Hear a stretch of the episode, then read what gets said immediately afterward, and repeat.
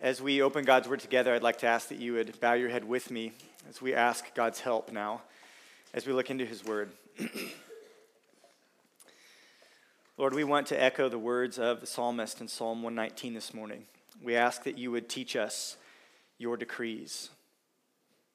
We need you to be at work now if we are to benefit from the reading and the teaching of your word. We ask that you would teach us. We ask that you would open our eyes that we might behold wondrous things from your law. God, if you do not give us sight, we lack the ability to fully comprehend what it is that you have revealed to us in your word. We ask that you would cause us to understand the way of your precepts, that you would give us understanding to learn your commandments, that you would give us discernment that we might understand your statutes. Lord, we are seeking your help this morning as we listen to your word. And we pray this in faith, confident, God, that you desire to teach us, to show yourself to us, and to conform us to the image of your Son, Jesus Christ. So we pray all of this in his name.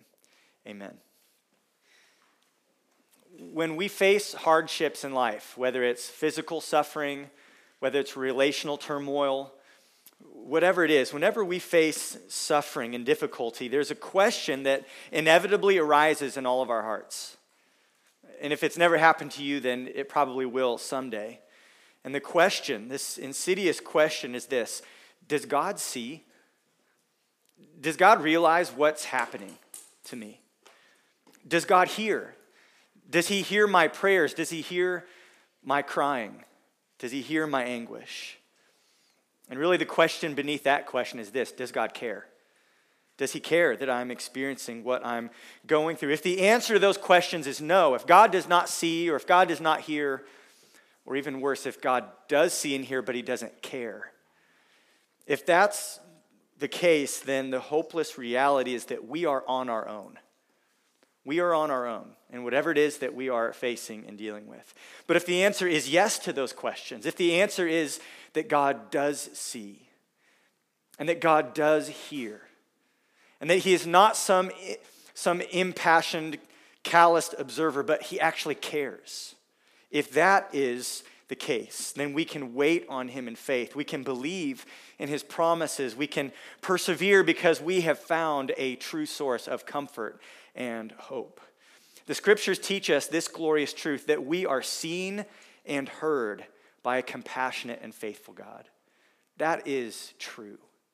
And it's a truth that we all need. No matter what you're going through, God sees and God hears and he cares. He is not some callous observer. He is compassionate. He is merciful. He is gracious. And he is faithful. We see this truth revealed many places in Scripture, but this truth is especially poignant in Genesis chapter 16. I'd ask you to turn there this morning. For those of you who are visiting, we've been preaching through the book of Genesis for the last few months. And we are in chapter 16 this morning. Now, if you're familiar with Abram's story, whether you've been with us over the last few months, or perhaps if you've read this story, heard this story before, you'll notice a pattern in the life of Abram and his wife Sarai. It's a pattern of both faith that's often followed by doubt, a pattern of radical obedience that's often followed up by moral compromise. We hear stories of courage, but we also see evidence of fear. We see Abram's success, and then we see his failure. He's a lot like us, isn't he? Faith can be a struggle. In chapter 16, we read a story that is really sad, because in it we see a failure of Abram, and we see the ensuing pain that this failure causes. But we're also shown a picture of God that we all need to see, a God who is compassionate and merciful and faithful. This chapter is really broken into two sections. I'm going to read verses 1-6 and look at the first half of this story first of all. It says, "Now Sarai, Abram's wife, had borne him no children. She had a female Egyptian servant whose name was Hagar. And Sarai said to Abram, 'Behold now, the Lord has prevented me from bearing children. Go in to my servant. It may be that I shall obtain children by her.' And Abram listened to the voice of Sarai. So after Abram had lived 10 years in the land of Canaan, Sarai, Abram's wife, took Hagar the Egyptian, her servant, and gave her to Abram, her husband, as a wife.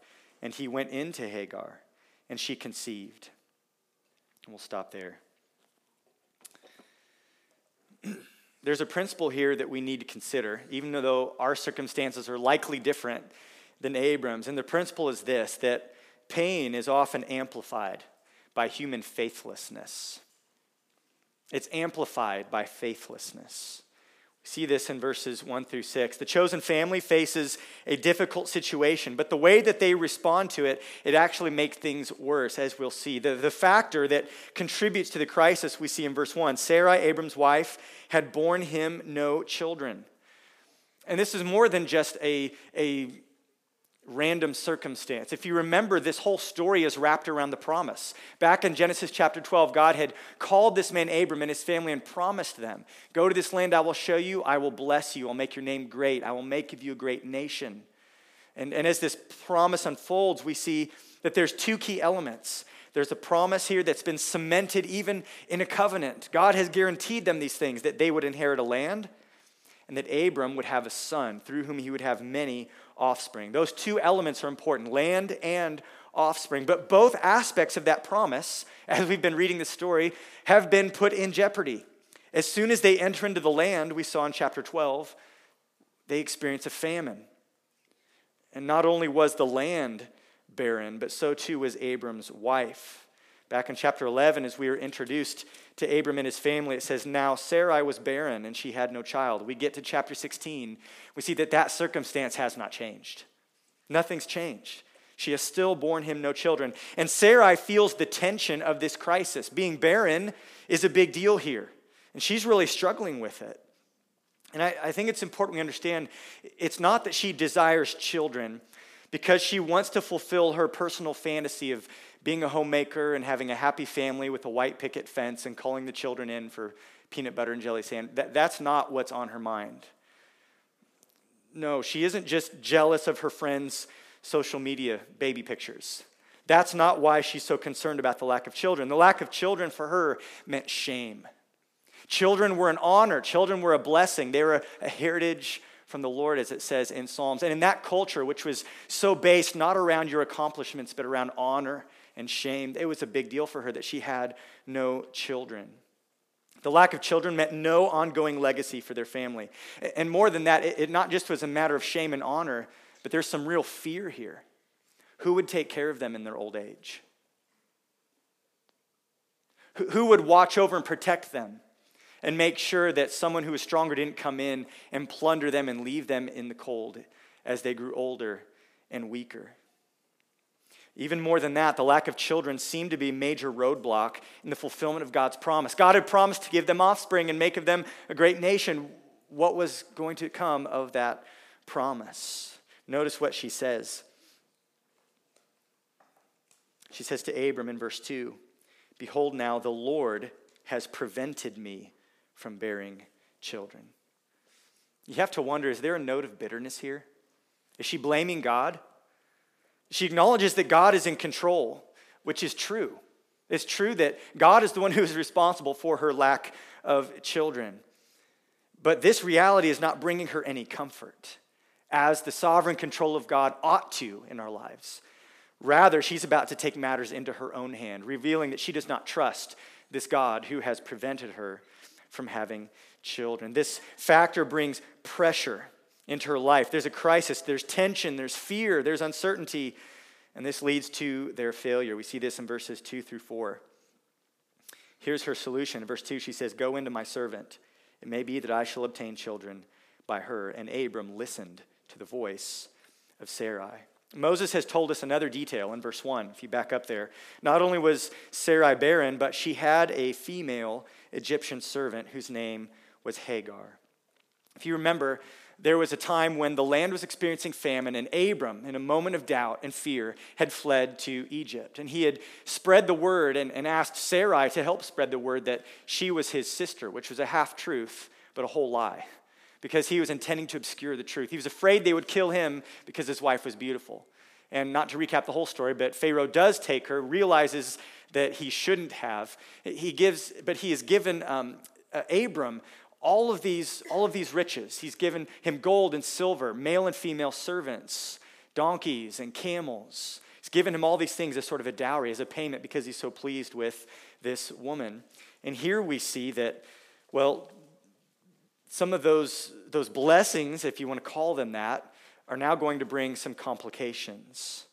It's bringing complications because these many gifts are about to become a factor now because they have this Egyptian servant who is with them. And we see what Sarai does. She pressures her husband. She says, here's my idea. Here's what I think we need to do. And she gives him this suggestion. She offers her servant to be a surrogate mother to secure offspring. Now, this kind of seems shocking to us. I mean, in our day and age, it's hard to imagine, wives. Isn't it hard to imagine suggesting something like that? But you have to understand that it was a common custom in that ancient society. It's well attested. You can even read the ancient Code of Hammurabi if you know your history. And this was something that was a common practice in many of those different cultures in that day and age. A servant would be taken as a wife or a concubine for the purpose of giving birth to an heir, because having an heir was the most important thing for the family. And the couple would then adopt that son as their own. To us, it seems unthinkable. But for them, it seemed perfectly logical. I mean, she's being very practical here. It was widely accepted. Why don't we do this, Abram? The Joneses are doing it, right? Everybody else would do this in this situation. Let's do this. And you have to understand that for 10 years, they had waited. They've been in the land for 10 years waiting for this promise to be fulfilled. So imagine this. They've kind of had this option sitting right there under their nose the whole time. Put it this way. Imagine someone in our day and age who's dealing with an unwanted pregnancy, and they live right next door to Planned Parenthood. You have to wonder, how many times had this plan perhaps crossed her mind? But now she could wait no longer. Maybe she even thought that this would help God out. Maybe God is wanting to give us offspring through my servant Hagar. In any case, she pressures Abram to take this course of action, and he is all too willing to do his part. We see in verse 3, Abram had lived 10 years in the land of Canaan, and then Sarai, Abram's wife, took Hagar the Egyptian, her servant, and gave her to Abram, her husband, as wife. And we see here Abram's cooperation with this plan. He went into Hagar, and she conceived. You know, it's really sad. In chapter 15, we saw last week that Abram listens to the voice of the Lord. And he responds to the voice of the Lord. He submits himself to the will of the Lord that's been revealed through the word of the Lord. But in chapter 16, he listens not to the Lord, but to the voice of Sarai. And rather than acting in faith, he listens to her rational and logical plan, but it's a plan that is outside the will of God for him and his family. And you know what? This isn't the first time in Genesis that a husband has followed his wife's advice, and it's led to disastrous results. Remember, it was Eve who gave the fruit to her husband, Adam, and he passively followed her lead. He took and he ate. That original sin was an abdication of leadership on Adam's part. It was a reversal of roles, and now we see the same sad pattern playing out again here in Genesis 16. And what became of it? Well, she did conceive. She did conceive, but rather than making everything better, things actually get worse. In verse 2, Sarai was a woman in crisis. She says, God has prevented me from having children. But we see here that these actions actually create a new crisis, a different problem. We see in verse 4 that Abram went into Hagar and she conceived. And when she saw that she had conceived, she looked with contempt on her mistress. And Sarai said to Abram, may the wrong done to me be on you. I gave my servant to your embrace. And when she saw that she had conceived, she looked on me with contempt. May the Lord judge between you and me. But Abram said to Sarai, behold, your servant is in your power. Do to her as you please. Then Sarai dealt harshly with her, and she fled from her. They make this decision. They take this course of action, but there's some pretty serious fallout because of the course of action that they chose to take. You see, marriage was designed for one man and one woman. The math equation we're given in Genesis is 1 + 1 = 1. The man and the wife come together and they are one flesh. If you rewrite that math equation, it really doesn't work. I mean, it's very apparent here, the wisdom of God's design, because as they take these steps, it causes problems that wreaks havoc on the family. You add another person in, you get big problems. And these foolish choices they made are now coming back to bite them. Sarah had come up with this plan and trying to solve a problem, But like all of us have probably experienced, when we take matters into our own hands and try to solve them, more often than not, we make things worse. Sarai had sent this woman into the marriage chamber, and so now she has a rival in the home. Now we have drama. It's really a soap opera. There's some pretty intense jealousy and competition going on. Hagar had been promoted, no longer a servant. She is now a wife of the patriarch. Not only is she a wife, she's now carrying his child. And you can almost hear Hagar saying, "Look at me now. Look at me now." Because of her new status as wife and her honor as the fruitful one, she no longer sees Sarai as her master. She now looks upon her as her equal. More than that, she feels like she's better than Sarai. There's been a major power shift. Hagar feels like she's better. This causes strife between Sarai and Hagar. She looks on her with contempt. And Sarai has a problem with this. And because she has a problem with this, she turns around and then has a problem with Abram. We see strife between Sarai and Abram. Just as Adam and Eve shifted the blame for their sin, here we see that Sarai actually throws all of this in Abram's face and plays the victim. Look at what she says. "May the wrong done to me," verse 5, "be on you." This is your fault, Abram. This is your fault. "I gave my servant to your embrace, and when she saw that she had conceived, she looked on me with contempt." And here she cries out for justice. "May the Lord judge between you and me." She's basically drawing a line in the sand. Abram, who's it going to be? The servant or me? I'm being mistreated. I'm the victim here. Even though she initiated this claim, or this process, she claims that she's the one who's been wronged, and she's playing the victim. Whose side are you on, Abram? May God judge between you and me. Sadly, Abram is not done being passive. We see how he responds in verse 6. "But Abram said to Sarai, 'Behold, your servant is in your power. Do to her as you please.'" Just as he quickly agreed to her original plan, here he takes the tired and lame approach. If mama ain't happy, nobody happy. Do whatever you want. Yes, dear. Whatever you say, dear. Do whatever you want, dear. He affirms his commitment to Sarai. He says, "I'm with you. I'm on your side." And he washes his hands of the whole situation. "Do to her as you please." What this reveals is that Abram is really only concerned about himself, right? He's really not that concerned about his wife Sarai or his wife Hagar. He's taking the path of least resistance. This is an abdication of his role as a husband. Not only does he fail to lead his wife Sarai, but he fails to protect his wife Hagar, the mother of his child. He's just as quick to throw her under the bus as he was to join her in bed. This results in harsh treatment. See this at the end of verse 6.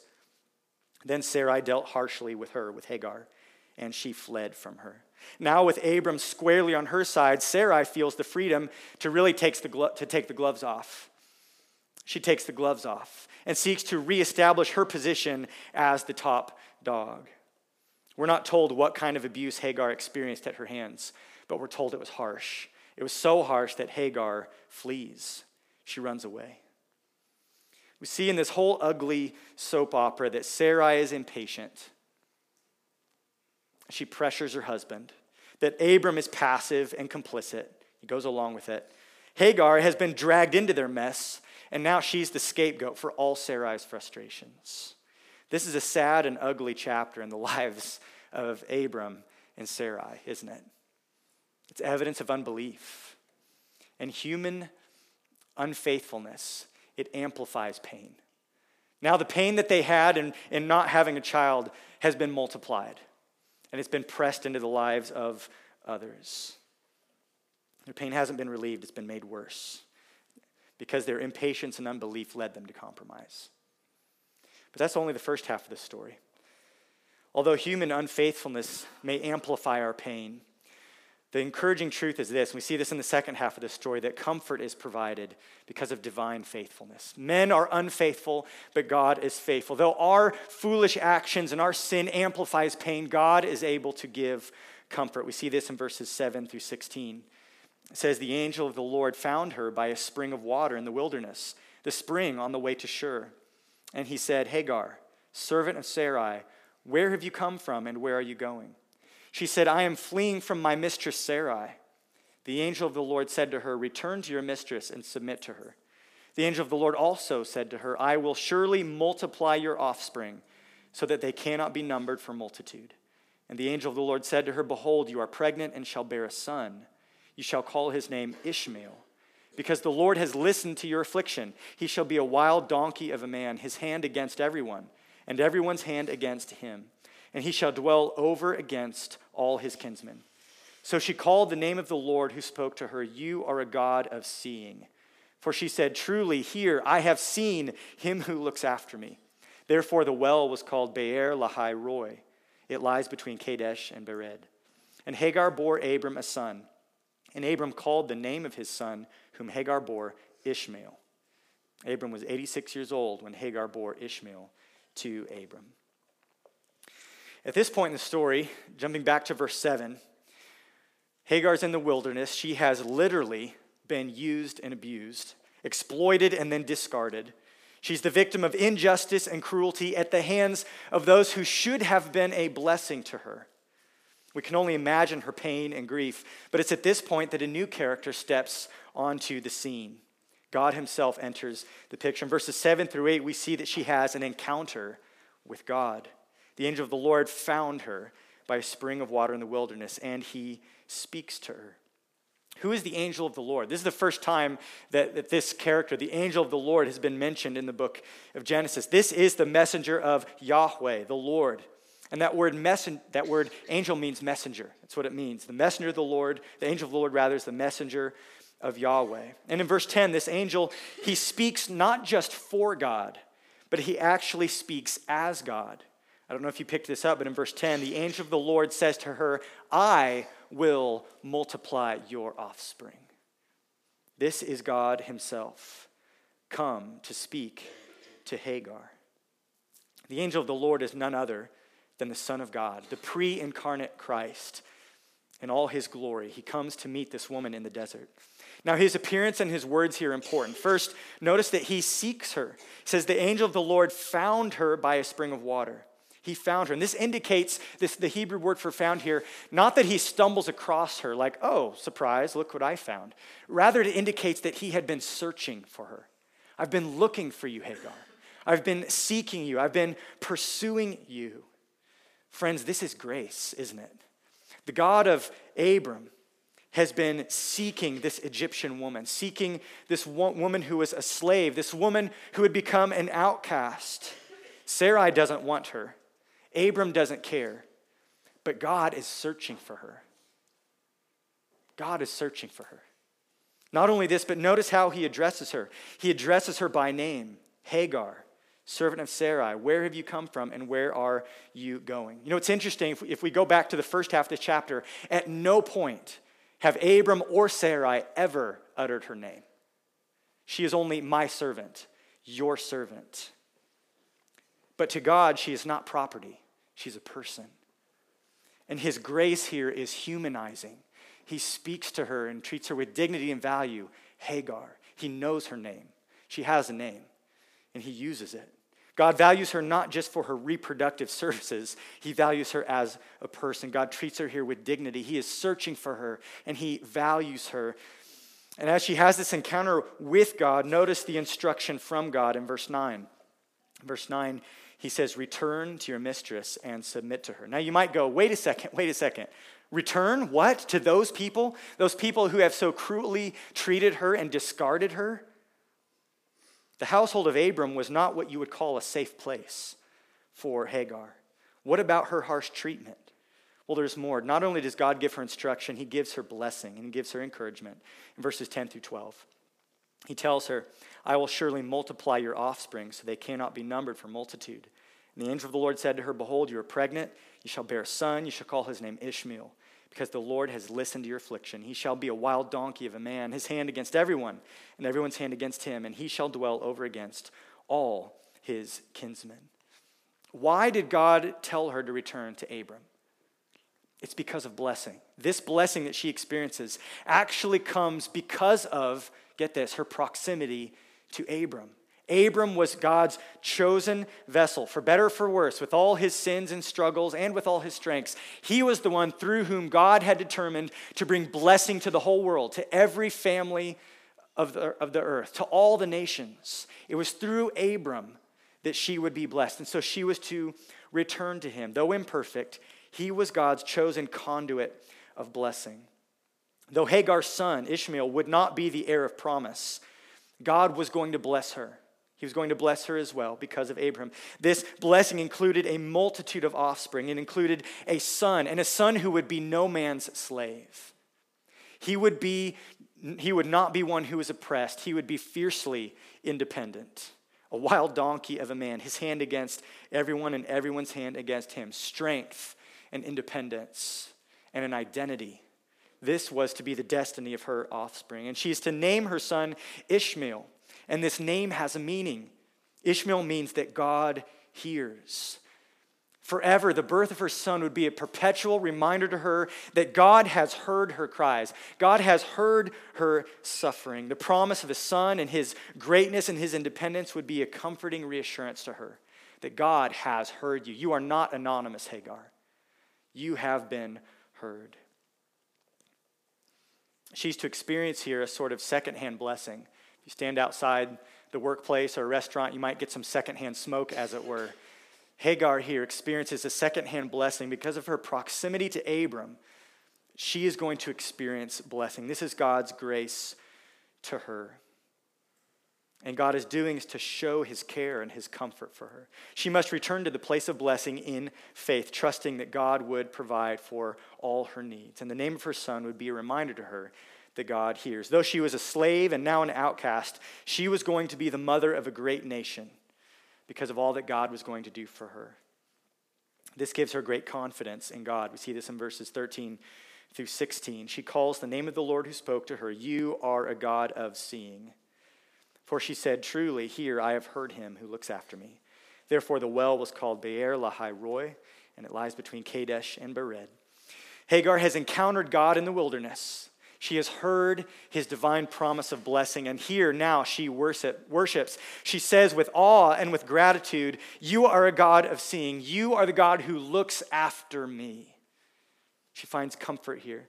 When it says you are a God of seeing, seeing here implies more than simply observing passively. No, it says that God has seen and God has done something about it. He has acted on her behalf. He is her provider and her protector and her benefactor. Abram was of no help to her. Sarai was her oppressor, but God sees. God sees. And not only has God seen her, but she recognized the fact that she has seen God. I have seen the one who sees me. God has manifested his very presence before her eyes, and the well there is named after this reality, the well of the living one who sees me. That's what Beer Lahai Roy means, the living one who sees me.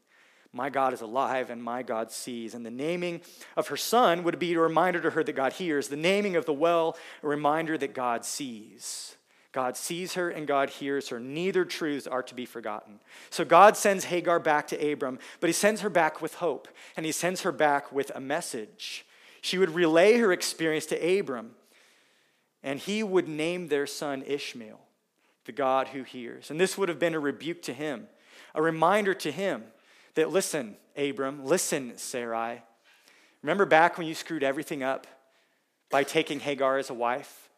This is what you should have known. This is what you should have trusted in, that God sees and God hears. At the end of this story, Sarai is still barren. That tension is unsolved. But the word of God has revealed a lesson that not only Hagar needed, but a lesson that Abram and Sarai needed as well, that God hears and God sees. And this was the truth that could strengthen their weak faith, to help them as they waited in faith on God to fulfill his promise. The central truth that this story reveals is this: we are seen and heard by the compassionate and faithful God. If Abram and Sarai would have trusted in that, their pain never would have been amplified. It never would have caused all this damage. This is the lesson that they needed to hear. But this lesson is also crucial for Hagar. Though she was an Egyptian, though she was a slave, though she was treated harshly as an outcast, God is faithful. God sees and God hears. And he is compassionate towards her. You see, the problem in this story is small faith. That's the problem. So what is the solution? The solution that God gives for their problem is to show them something about himself, isn't it? God is revealing himself to these people. It's a revelation of who God is, and it's experience that demonstrate to them what he is like. How do we today grow when our faith is weak, when we are tempted to compromise, when we feel pressure and we face crisis and we're tempted to take matters into our own hands, when we feel neglected and abused and discarded and anonymous, when we feel like the outcasts, what is it that we need to comfort us and strengthen our faith? We need to see God. We need to know him. We need to remember that he hears us and he sees us. He knows everything that you're facing and going through, and he cares. He is compassionate, and he is faithful. How do we strengthen and enlarge our faith? By seeking an expanded and deeper understanding of the object of our faith, God himself, in the fullness of his glory, in the perfection of all of his attributes. This is what you and I today need to see with eyes of faith. This will strengthen us. This will comfort us. This will enable us to persevere and to wait and to trust. This will give us comfort when we go through difficulty. You see, seeing God more clearly is what brings our faith to life. So if you're afraid this morning, or if you're impatient this morning, if you're unsure of the future and tempted to compromise, what you need this morning is to see God and encounter him and experience him. And that happens, friends, when we open up the word that is living and active, and we see in the word the person of God revealed to us. That changes us. Paul writes to the Corinthians that as we gaze upon Christ, as we behold his glory, that we are changed from one degree of glory to another. This is what we need to see, is our vision of God is expanded. As we understand better the object of our faith, that will strengthen and deepen our faith itself. But there's a few practical lessons I want to pull out this morning as well, a few warnings that we need to learn from as we read from this story. The first is a warning against compromise. It's very easy there, easy to see. Fear and impatience can both lead to compromise, and we must guard against this.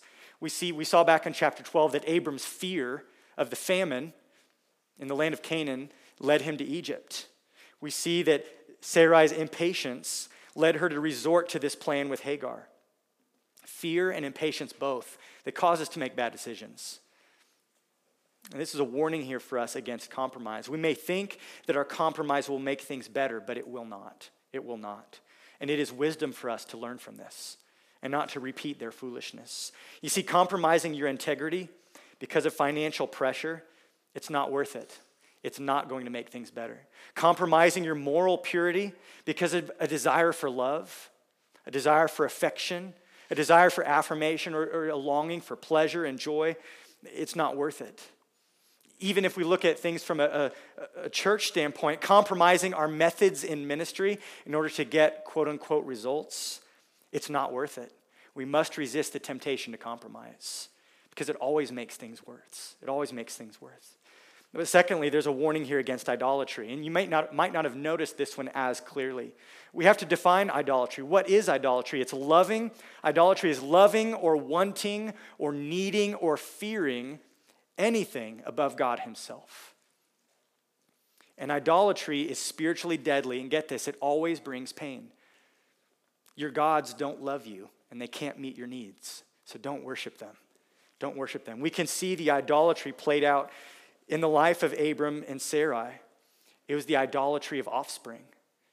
She wanted and needed children more than she wanted and needed God. We see this with Abram and Sarai, that idolatry distorts the purpose of their marriage, and it brings pain.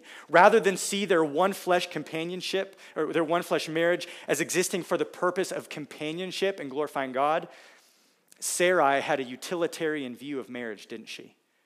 She saw marriage with Abram, or marriage between Abram and Hagar, as existing solely for the purpose of getting offspring. She made that the ultimate thing. She made that the ultimate thing.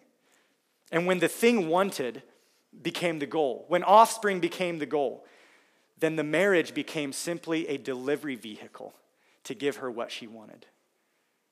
If I can speak to husbands and wives just for a moment here, when you view your spouse as simply a delivery vehicle to give you the thing you want, whether it's children, whether it's respect, whether it's affirmation, whether it's intimacy, whether it's help to get your life together, whether it's financial stability.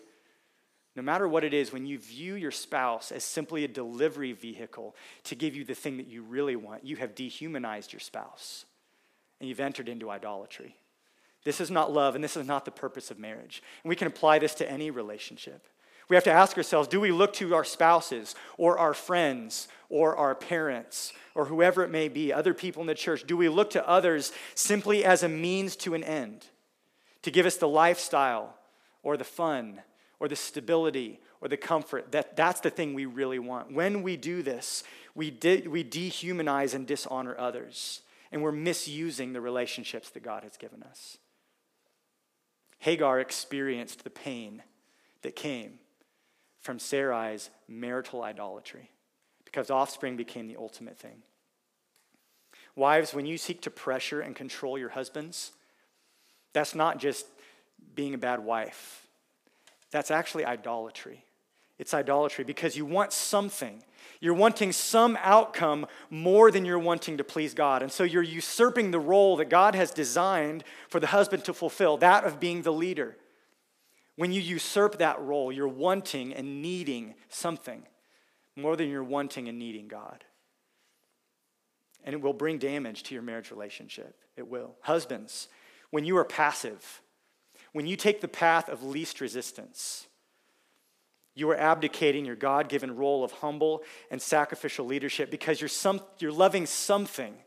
You're loving something, whether it's your comfort, whether it's peace in the household, whether it's your wife's approval. You're loving something above God's will for you. And this is idolatry. It's not loving your wife. It's not loving God. It's loving yourself. And it will bring pain to your relationship. The good news this morning is that God loves and forgives idolaters, though, isn't it? All of us can look to this story and see ways in which we have been quick to jump to plan B and not trust God. Ways in which our idolatries have damaged relationships and caused pain in the lives in our own lives and in the lives of others. But the good news here is that God loves and forgives idolaters. Abram and Sarai failed God. But the lesson of the second half of this chapter, get this, is that God did not fail them. You may have failed God. You may have failed your spouse. You may have failed your children. You may have failed your friends, but God will never fail us. He's not only gracious to Hagar here, he's also gracious to Abram and Sarai. Abram and Sarai heard the story from Hagar because Abram names his son Ishmael, and that was a reminder to him that God hears, and it would have been both a rebuke and a sign of grace that God did not reject Abram for his failure. God sees and hears Abram as well. Sinner, I want to give you the good news this morning that God will hear you. He will hear you if you'll come to the cross and repent of your sin. Whether you are a lost sinner this morning or whether you are a fallen saint, perhaps God is seeking you today the way he sought Hagar in the wilderness. Will you hear his voice? He's asking, where have you come from and where are you going? I want you to trust me. I want you to hold on to my promise. I want you to experience my grace. I want you to know that I am faithful and I care for you. Friends, God's faithfulness and his love and his seeking of us has been demonstrated most powerfully on the cross itself. Jesus left the throne of heaven to come here, become one of us, live a righteous life that we could not live, and die a death in our place that we deserved so that we could be forgiven. To prove the faithfulness of God, he promised to bring blessing to all the families of the earth through Abram and his descendants, and he's done so. He's done it through Jesus Christ. We experience, Galatians says, the promised blessing through faith. Through faith in Christ, we experience God's blessing. If you are far from him today, whether you are suffering or whether you are struggling in sin, come to Jesus and know that he is faithful. He can forgive, he can heal, he can love you and care for you. And that leads us finally to, in closing, a word of comfort to the abused. Some of you have experienced horrible things at the hands of others. Parents, perhaps former spouses, perhaps current spouses, perhaps children, perhaps a workplace environment. We've all gone through different things. But the encouraging word to us this morning is that God hears you and he sees you and he knows. And he is compassionate. And his grace is humanizing. It is. He values you as a person who is made in his image. You are seen and known and valued by God. And we must hold to this as our comfort. I don't know if things really got better between Hagar and Sarai. The Bible doesn't tell us. Maybe it didn't. But it was better for her because now she knew who God was. And that was enough for her. Friends, you may never experience full restoration. It may never be made right in this life. But it is enough for us to know that God sees and God hears. And it is enough for us to know that one day, God will bring justice to bear. He will make all things right. One day he will wipe away every tear from our eyes and make all things new. And that needs to be enough for us, even if nothing ever changes here in this life. But that's a word of comfort for us. You are not alone in your suffering. You are not forgotten. You are not anonymous. Remember who God is. Remember who God is. We are seen and heard by the compassionate and faithful God. My prayer for you and for me, for all of us as a church this morning, is that this truth would comfort and strengthen us. Because we have a lot of walking by faith to do, don't we? If Jesus tarries, and if we don't die tomorrow, many of us have years ahead of us that will be filled with trials, filled with tests, filled with difficulty. But if we know who God is, this will strengthen our faith as we seek to walk by faith as followers of Jesus. Lord in heaven, we thank you this morning that you are a God who hears and you are a God who sees. You are not callous. You are not cold. You are a compassionate and merciful God who has graciously provided all things that we need. You have given us not just money or food or health. You have given us yourself. You've sent your only Son to be our Savior. We could ask you for nothing greater, for there's nothing greater that you could have given. I pray, God, that you would comfort wounded hearts this morning. And I ask, God, that you would strengthen our weak faiths. You would convict us of our idolatry. Lord, give us eyes to see the sin in our own lives, the things that we love more than you. I pray that we would repent of that and lay it aside, that you would be our greatest desire, that we would fear you above all else, love you with all our heart, soul, mind, and strength, trust you more than we trust our own human inventions. Lord, purify us today, encourage us, and use us, Lord, to be ambassadors who carry this good news to a world that is hurting. There are many out there who need to see God and know who he is. The world can only say, me too. But we can come along and say, but God. God has done something. I pray, God, that you would use us to show the world exactly who you are, so that your purposes might continue, so that your name might be glorified, so that your gospel may go forth, all for the sake of Jesus' name. Amen.